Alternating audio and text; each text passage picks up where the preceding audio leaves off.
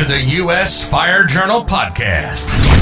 We offer views and opinions on the fire service around the world with no topic too tough to handle. Visit us at usfirejournal.com for all your fire service information.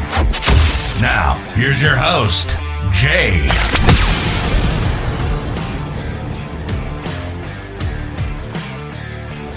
Good morning. Welcome into the podcast. I am Jay. Today is July the 16th. It's July 16th, the whole day, in fact. So, welcome in again. And for those of you who are uh, sort of new to the podcast, and hopefully that's more and more each day, um, this podcast is all about firefighting in the United States, as well as uh, occasionally we talk about things going on overseas. I've I heard from uh, a friend that I met at FDIC maybe 15 years ago. Um, he's a firefighter in Germany, and I've reached out to him. I heard on the news that two firefighters have died in Germany in that just horrendous flooding that's going on there. I don't know if you've seen the, the video or pictures, but it is intense. And uh, again, I've reached out to him uh, to find out uh, what I can about those two line of duty deaths. I, I, saw it briefly mentioned. I haven't seen anything else, but uh, certainly uh, keep those brothers and sisters in your thoughts. Today is the question and answer podcast, and uh, I've received quite a bit of email um, over the last, say, week uh, I invited people to send in questions. Editor at firefighter, uh, excuse me, editor at usfirejournal.com. That's editor at usfirejournal.com. And I told people, hey, send in questions, and and some of them are, are pretty interesting. One was, uh, um, you know, what's your favorite wine? Um, I'd have to say, probably my favorite wine is single malt Scotch because I don't drink wine. Um, nothing wrong with wine if that's your thing. I'm just not a wine fan. Um, so that was interesting in as much as it had absolutely nothing to do with the topic. Another person asked me what my favorite movie was, and I assumed that they meant what's your favorite movie with respect to firefighting. Um, in which case, it's it's a documentary actually from the 70s on the war years uh, in the FDNY. Just a great documentary that broke down uh, what was going on there, and it, it showed some of the uh, some of the brothers in battle. Um, just an outstanding documentary. As as far as mainstream movies, uh, not big on firefighter mainstream movies. They get so much wrong. I know a lot of people like uh, the Travolta film. Was it Ladder 49 or something like that? I didn't really care for it. Uh, Backdraft, Backdraft I enjoyed as a movie, but not as a firefighter movie because, again, there's just so much of it that's just impossible. So, anyway, again, welcome to the fourth episode. The website had some problems with it, it went down. And uh, of course it did. And uh, so I'm trying to recover that. I do have the website back up. You can go there, usfirejournal.com, usfirejournal.com. Also, the newsletter you can uh, later today you'll be able to go to the website get a link to the newsletter and the newsletter comes out about twice a week unless something big happens. Um, but it's very short very concise hitting a couple of different training areas or things you may want to know. Usually have a picture or two in it and that's it. It's not something that's going to uh, take all of your attention away from from your important surfing you know instagram and and all those sorts of things pornhub whatever you do to keep yourself sane. So, let's do a probie versus veteran, right? This is a new thing we're doing with this podcast. And probie versus veteran, but you know, the probie looks at things much different than the veteran.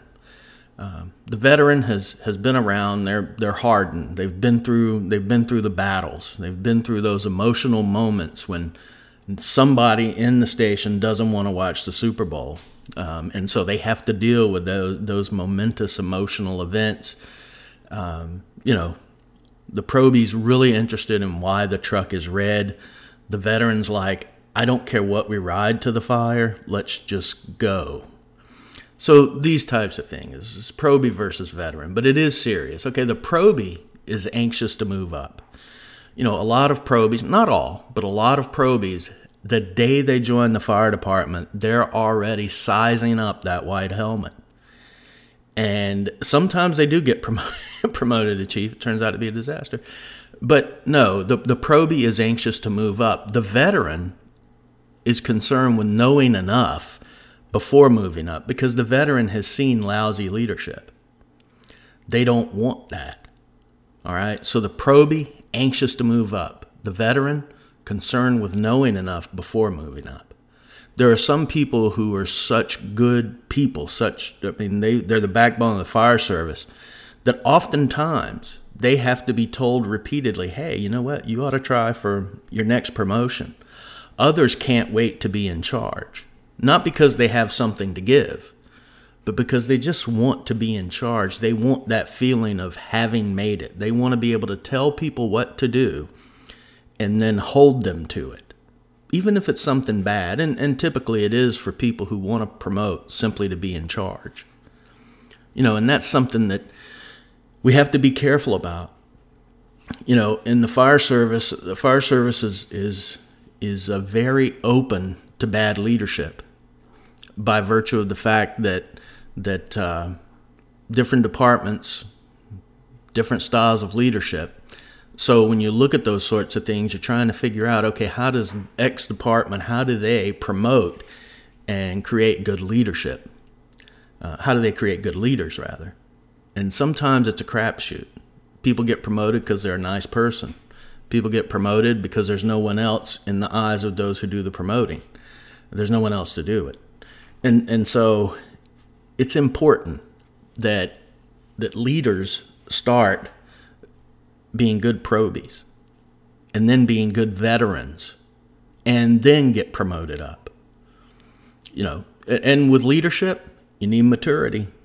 You, you know, you you can have a lot of things, but without that maturity, without that maturation process, typically they're going to make mistakes that, that the mature person would not.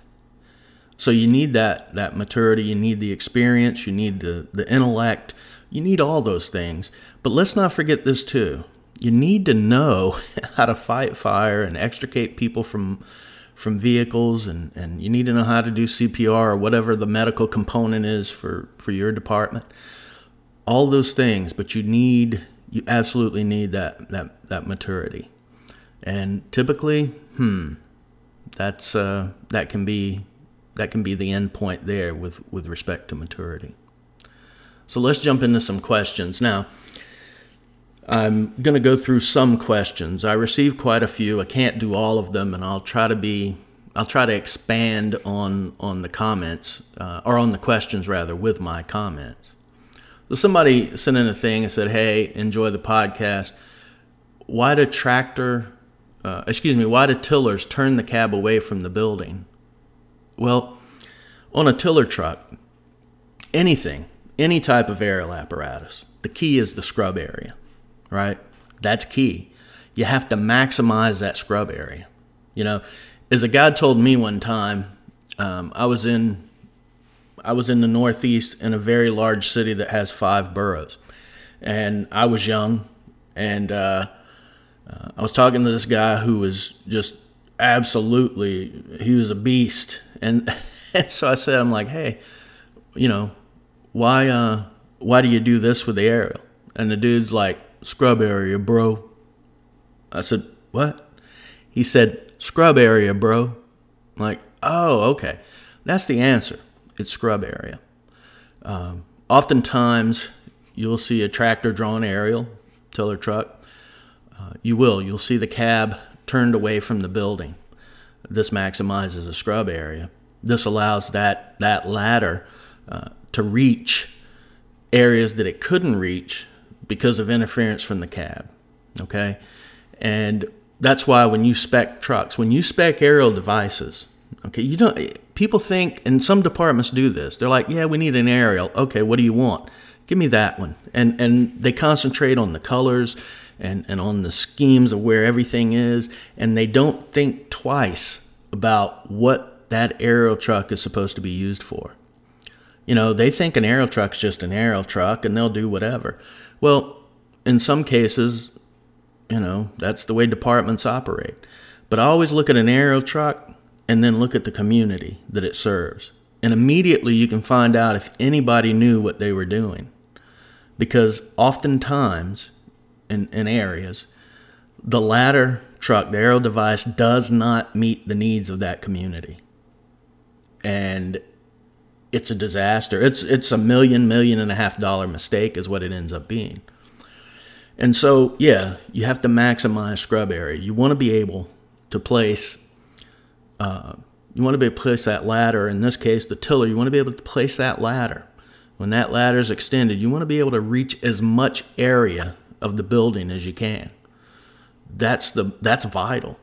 Now you also have to factor in how big are your streets.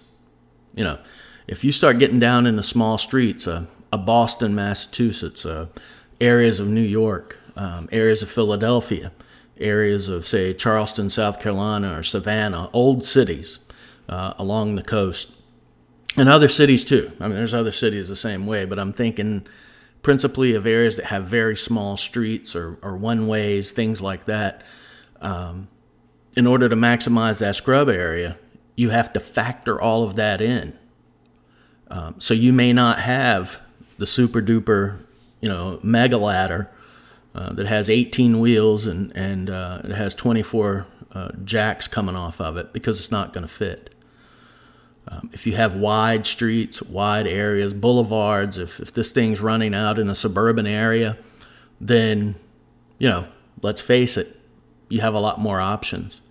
But when the area gets condensed, when businesses are packed in, and now the businesses, that can be anywhere.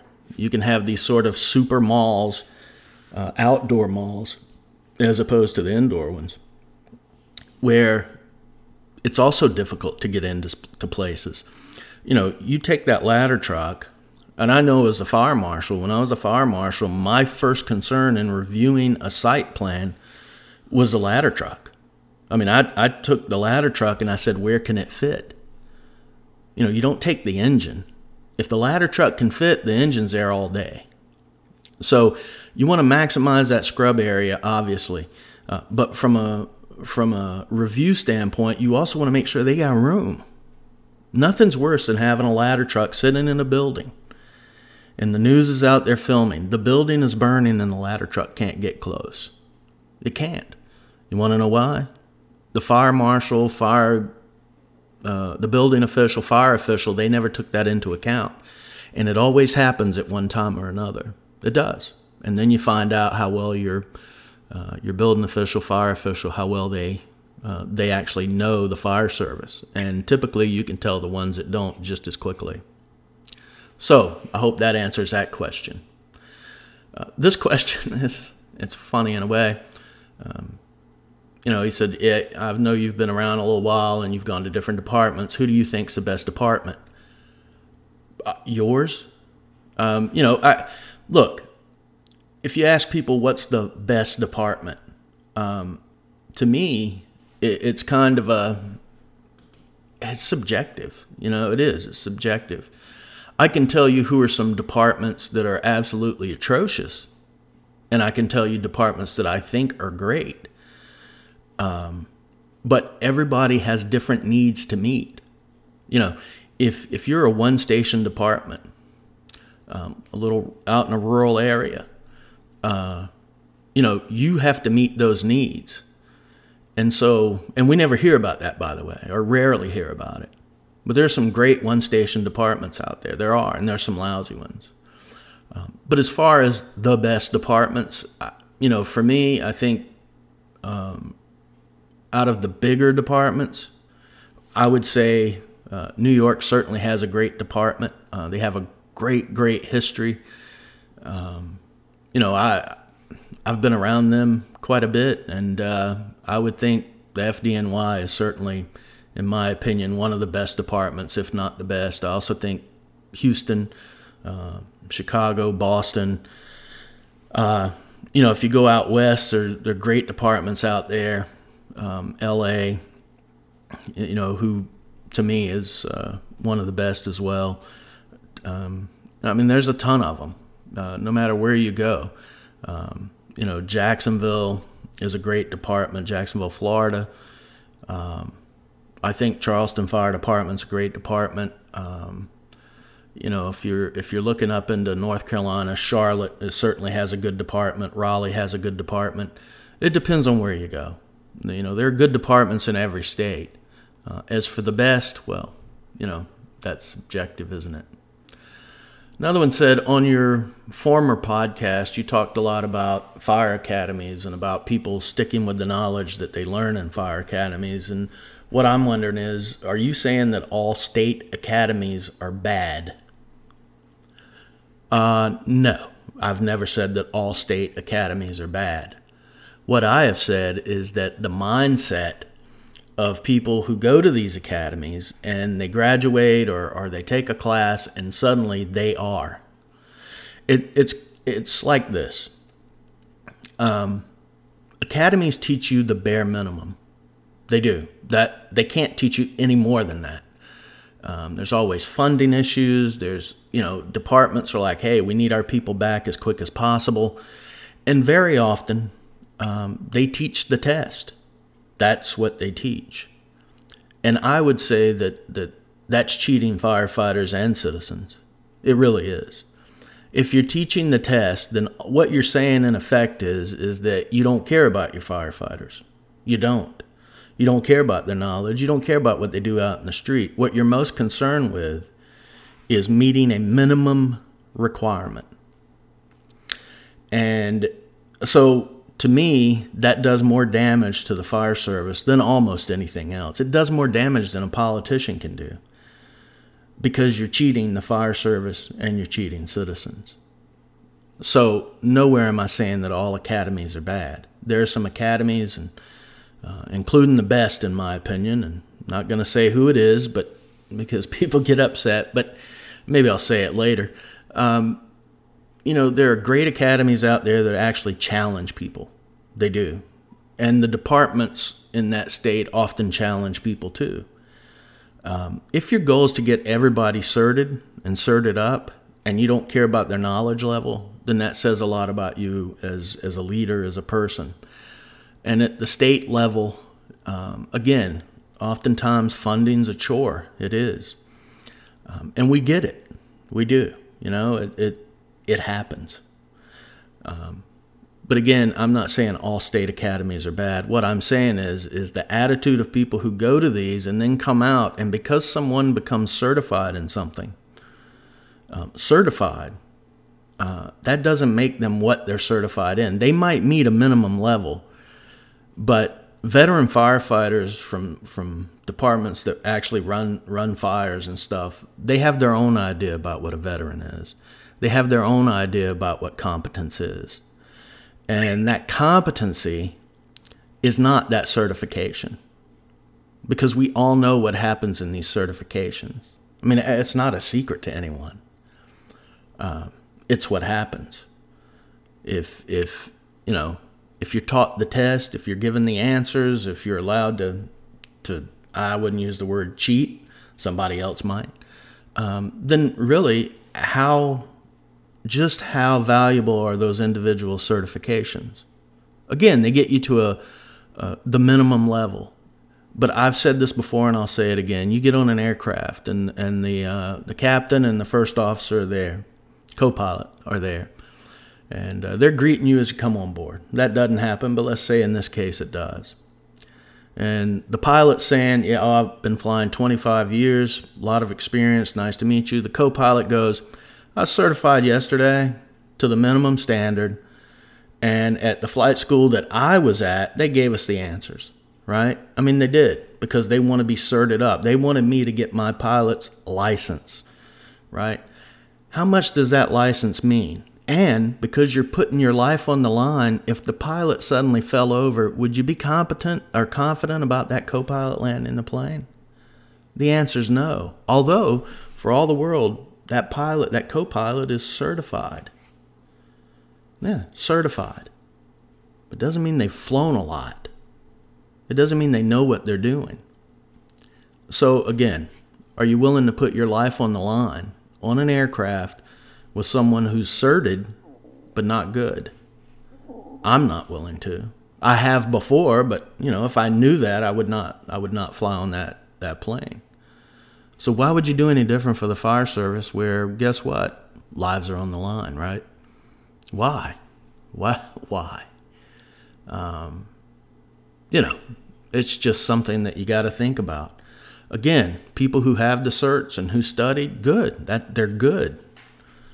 But if the cert says what you are, and you come in and you say, "Oh man, yeah, I'm I'm instructor seven. Really? How long you been in the fire department? Oh, three years. Really? Ah, well, congratulations. Go sit in the corner. You know, and ultimately, uh, how much faith are you putting in that person in instructing other people? Are these fire officers who have fire officer 12 and no practical experience? No, There's no fire officer 12, at least I don't think there is, although I'm sure it'll come because that's how people stack certs. You can only stack certs if you have more and more, right? I will take a four week course from any known good fire department on and, and promoting company officers than any 15 certifications. The certs, they are what they are. You have to have them, but they're not the end all and be all. Next question this guy. Uh, uh, can you do a segment on fire behavior? Sure, but I'm not sure how good that segment would be. Because we can talk about fire behavior, but that would require me to paint an excellent picture of exactly what's going on in that particular moment. We can talk in generalities about fire behavior, but dialing down in the specificity, you need some pictures. It's great if you have some video. So, fire behavior, I'll hit the highlights. I don't mind doing that. You know, it, it's that can be fun. In fact, I like fire behavior. I like trying to figure out those things. But as for a segment on specifics with related to f- fire behavior, probably best left for blo- for the blog usfirejournal.com or um, some other venue. Uh, this is a good one. Um, my department, I think, has something going on with a distributor of tools and equipment. Um, we have continually brought this up and they won't investigate the tool purchases. What do we do? I'm not sure I completely understand the question. Um, my department won't investigate tool purchase. What? Uh, so, so let me say this. Number one, write a better question. Um, number two,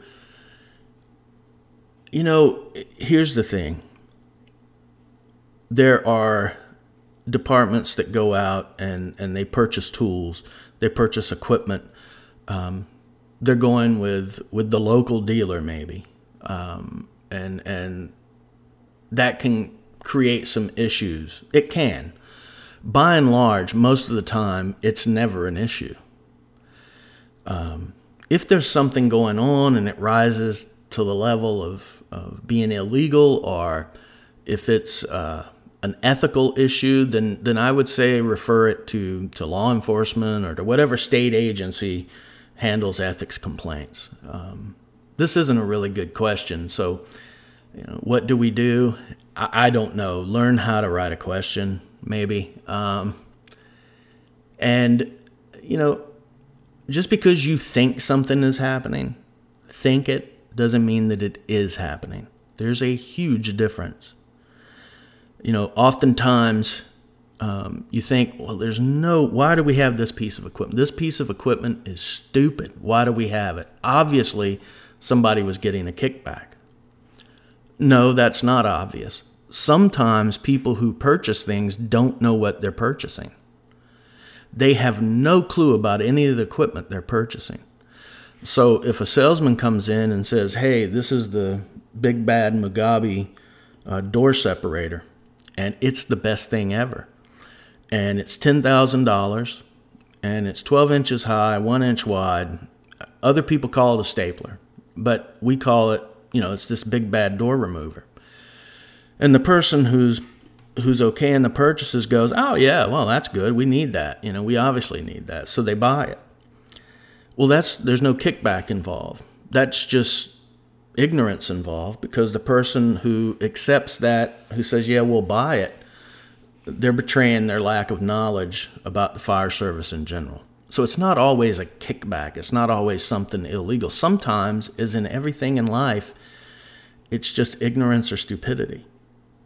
So just because your department uh, bought a tanker truck that, that only carries 200 gallons doesn't mean uh, that, that there was uh, you know some sort of illegality or ethics violation. It, it, could just be the people who bought it are not that bright, and uh, that that's an issue to be sure. But that's an issue for for uh, politicians uh, to, who decide policy and things like that. And, and I don't know what to tell you with that. All I'm saying is sometimes there are illegalities, uh, and other times it's just plain ignorance, an exuberant salesman, um, you know, all sorts of things. But this is interesting in as much as in a future podcast, we're going to talk about this exact subject. Um, and it is uh, some ethical issues regarding purchases and the need for forensic accounting to take place. Uh, you know, for a third party agency, whether it be the state, somebody else, to come in and look at look at purchases and decide if ethics violations or, or any sort of uh, legal issues uh, would arise from it, should arise from it. But this is completely different, and that's later on. Uh, here's another one what's the best book on firefighting? Uh, yeah. Um, well, it depends. Are, are we talking about memoirs or biographies? Are we talking about roof operations? Are we talking about firefighting in general? Um, the best book on firefighting, uh, it, again, subjective. If you're talking about biographies and memoirs, two immediately come to mind. Uh, Report from Engine Company 82 by Dennis Smith, and 30 Years on the Line by uh, Leo Stapleton. Uh, both of them, and for very different reasons, um, they tell a lot about how the fire service was. Um, and it also sets the stage for the future. Uh, Dennis Smith's uh, classic Report from Engine Company 82 details uh, the South Bronx in the 70s during the war years uh, Smith was a member of uh, Engine Company 82 there in the South Bronx, obviously, report from Engine Company 82. He went on to found and publish and edit Firehouse Magazine. Um, the book is good. It, it does have a large social aspect to it, which I know is off putting to some firefighters. Um, but overall, the book's good. It really is. Um, it details a time and place in the fire service. 30 Years on the Line is by Leo Stapleton, who was uh, a fire commissioner in Boston. He worked his way up, firefighter, all the way up through fire chief slash commissioner. And it is a book that will uh, keep you laughing and, uh, and make you uh, appreciate what firefighters have gone through to get to where uh, we are today. And I got to tell you, um, I've read all of Leo Stapleton's books, and uh, I, all of them are enjoyable in one way or another. But I think 30 Years on the Line and The Commish are, are two great books in the fire service with respect to memoirs. There was another one, I think his name was, I know his last name, I'm pretty sure it was Hall. He was a uh, firefighter in Baltimore. I think it was called Turnout. Um, that was also a good memoir. Um, 20,000 Alarms was a good one. Uh, there's all kinds with respect to that. As far as firefighting, it really depends on uh, really depends on what you what you want. Um, you know, I, I like all of Vince Dunn's books, uh, Safety and Survival on the Fireground, Collapse of Burning Buildings, up to his three latest, which are all worthy, very worthy. Um, you know, there there are all kinds of books out there. Uh, Fire Officer's Handbook of Tactics, um, uh, John Norman, um, you know, fire engineering books and videos. Uh, they have a lot of great books, and then the books are. And look, uh, people say, "Well, I'm not paying that much for a book." Well, you know, then you're probably going to be stuck with not reading and learning because fire service books are expensive. You're not going to go and, and buy 20 books at a time and, and come away feeling like, oh, yeah, this is great. You know, they are expensive because they're catering to a small audience. Publishers have to make money to stay open. Um, I too wish they were cheaper. You know, I wish they were free, but they're not. So, you know, you have to spend money. Um, we'll do this in a. I'll do this in a post. I'll, I'll put up maybe a, a list of three books for probies to three year veterans, and then you know break it down into groups all the way up to senior uh, command staff officers, and see what people think about them.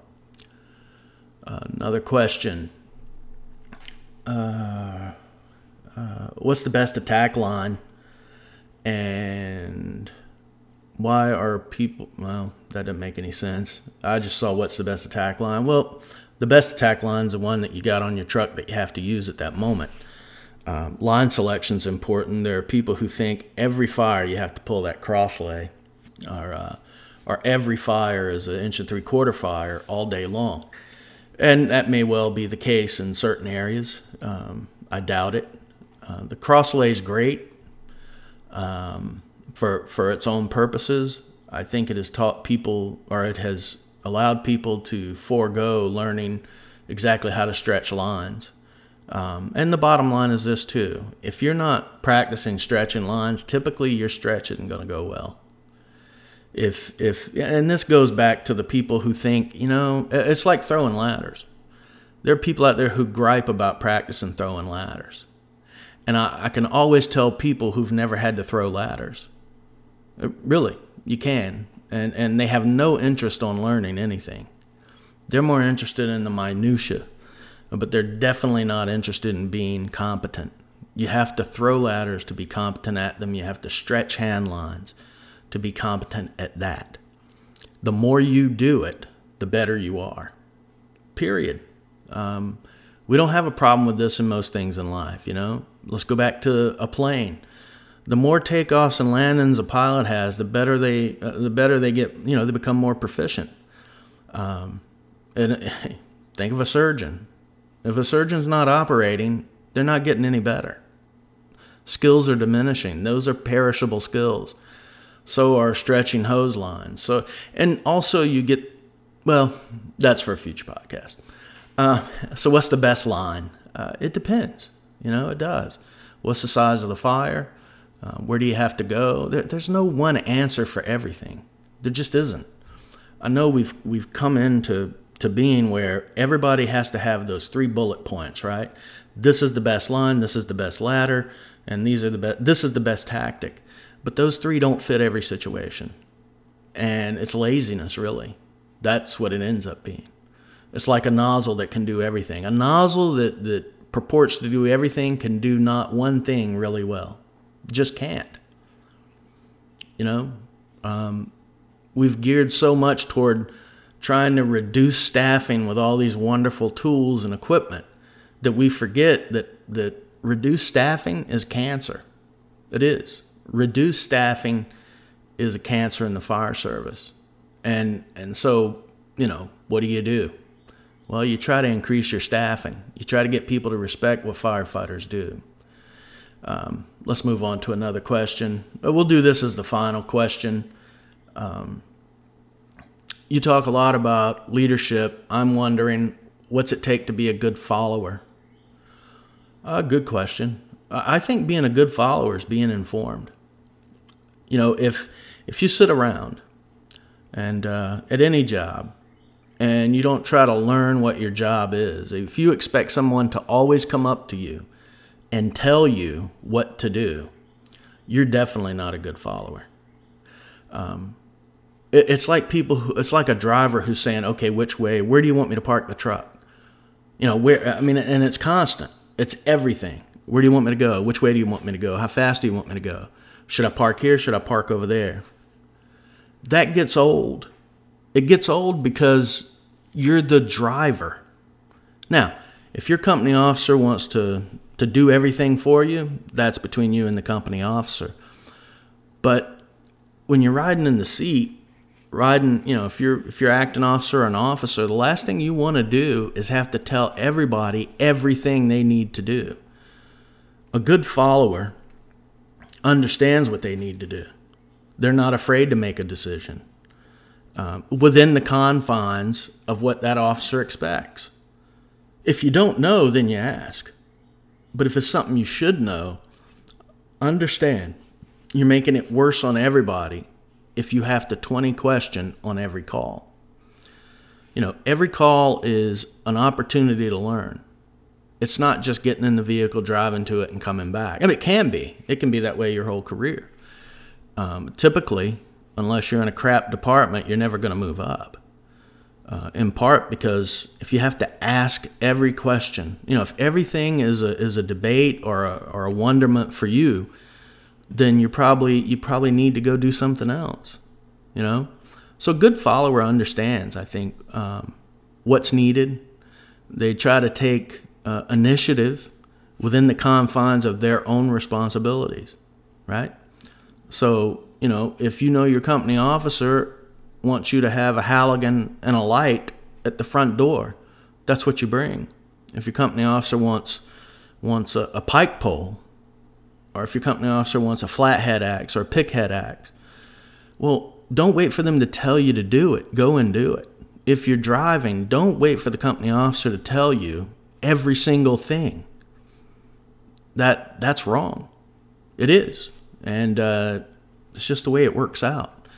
Um, I recall once uh, I had a captain. One of my captains was very upfront about things. He was a great guy, uh, but he'd tell you about yourself in a heartbeat. Told me about myself plenty of times, and uh, we had a driver that, that got detailed to us from another station in, a, in another battalion, and uh, he was he'd been on the job a little while, and so we get a call to a college and uh, we we go up one street, hang hang a left on another street, and we're coming down, and this guy I didn't know it because I was riding the back, and we had open cabs, so you know the back was open, so I didn't hear the conversation, but uh, we end up pulling up there, and me, the other firefighter, and the captain, we get off the truck to go inside, and, the, and my captain's furious. I mean, he's furious. Um, the guy 20 questioned him, and, and mind you, that run was about a minute. From the time we left the station to arrival, about a minute. And he had already he had already screwed up.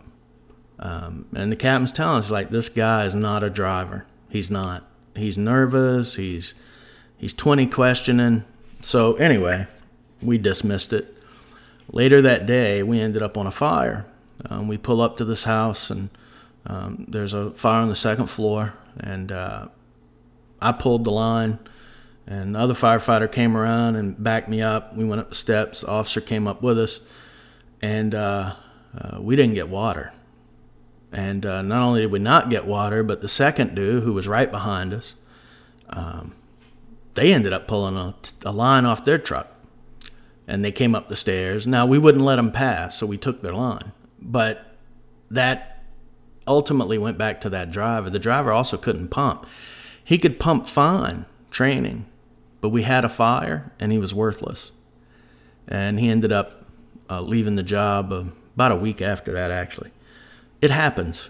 Um, not everybody's cut out to do a particular thing. Uh, you know, a lot of people want to be astronauts, but they can't be. Um, it should be the same with the fire service. Just because you want to do something doesn't mean you can do it. And people have to realize that and realize their own shortcomings. That's going to do it for today. I will be back on Sunday with a special podcast. We'll talk more then. Until then, stay safe.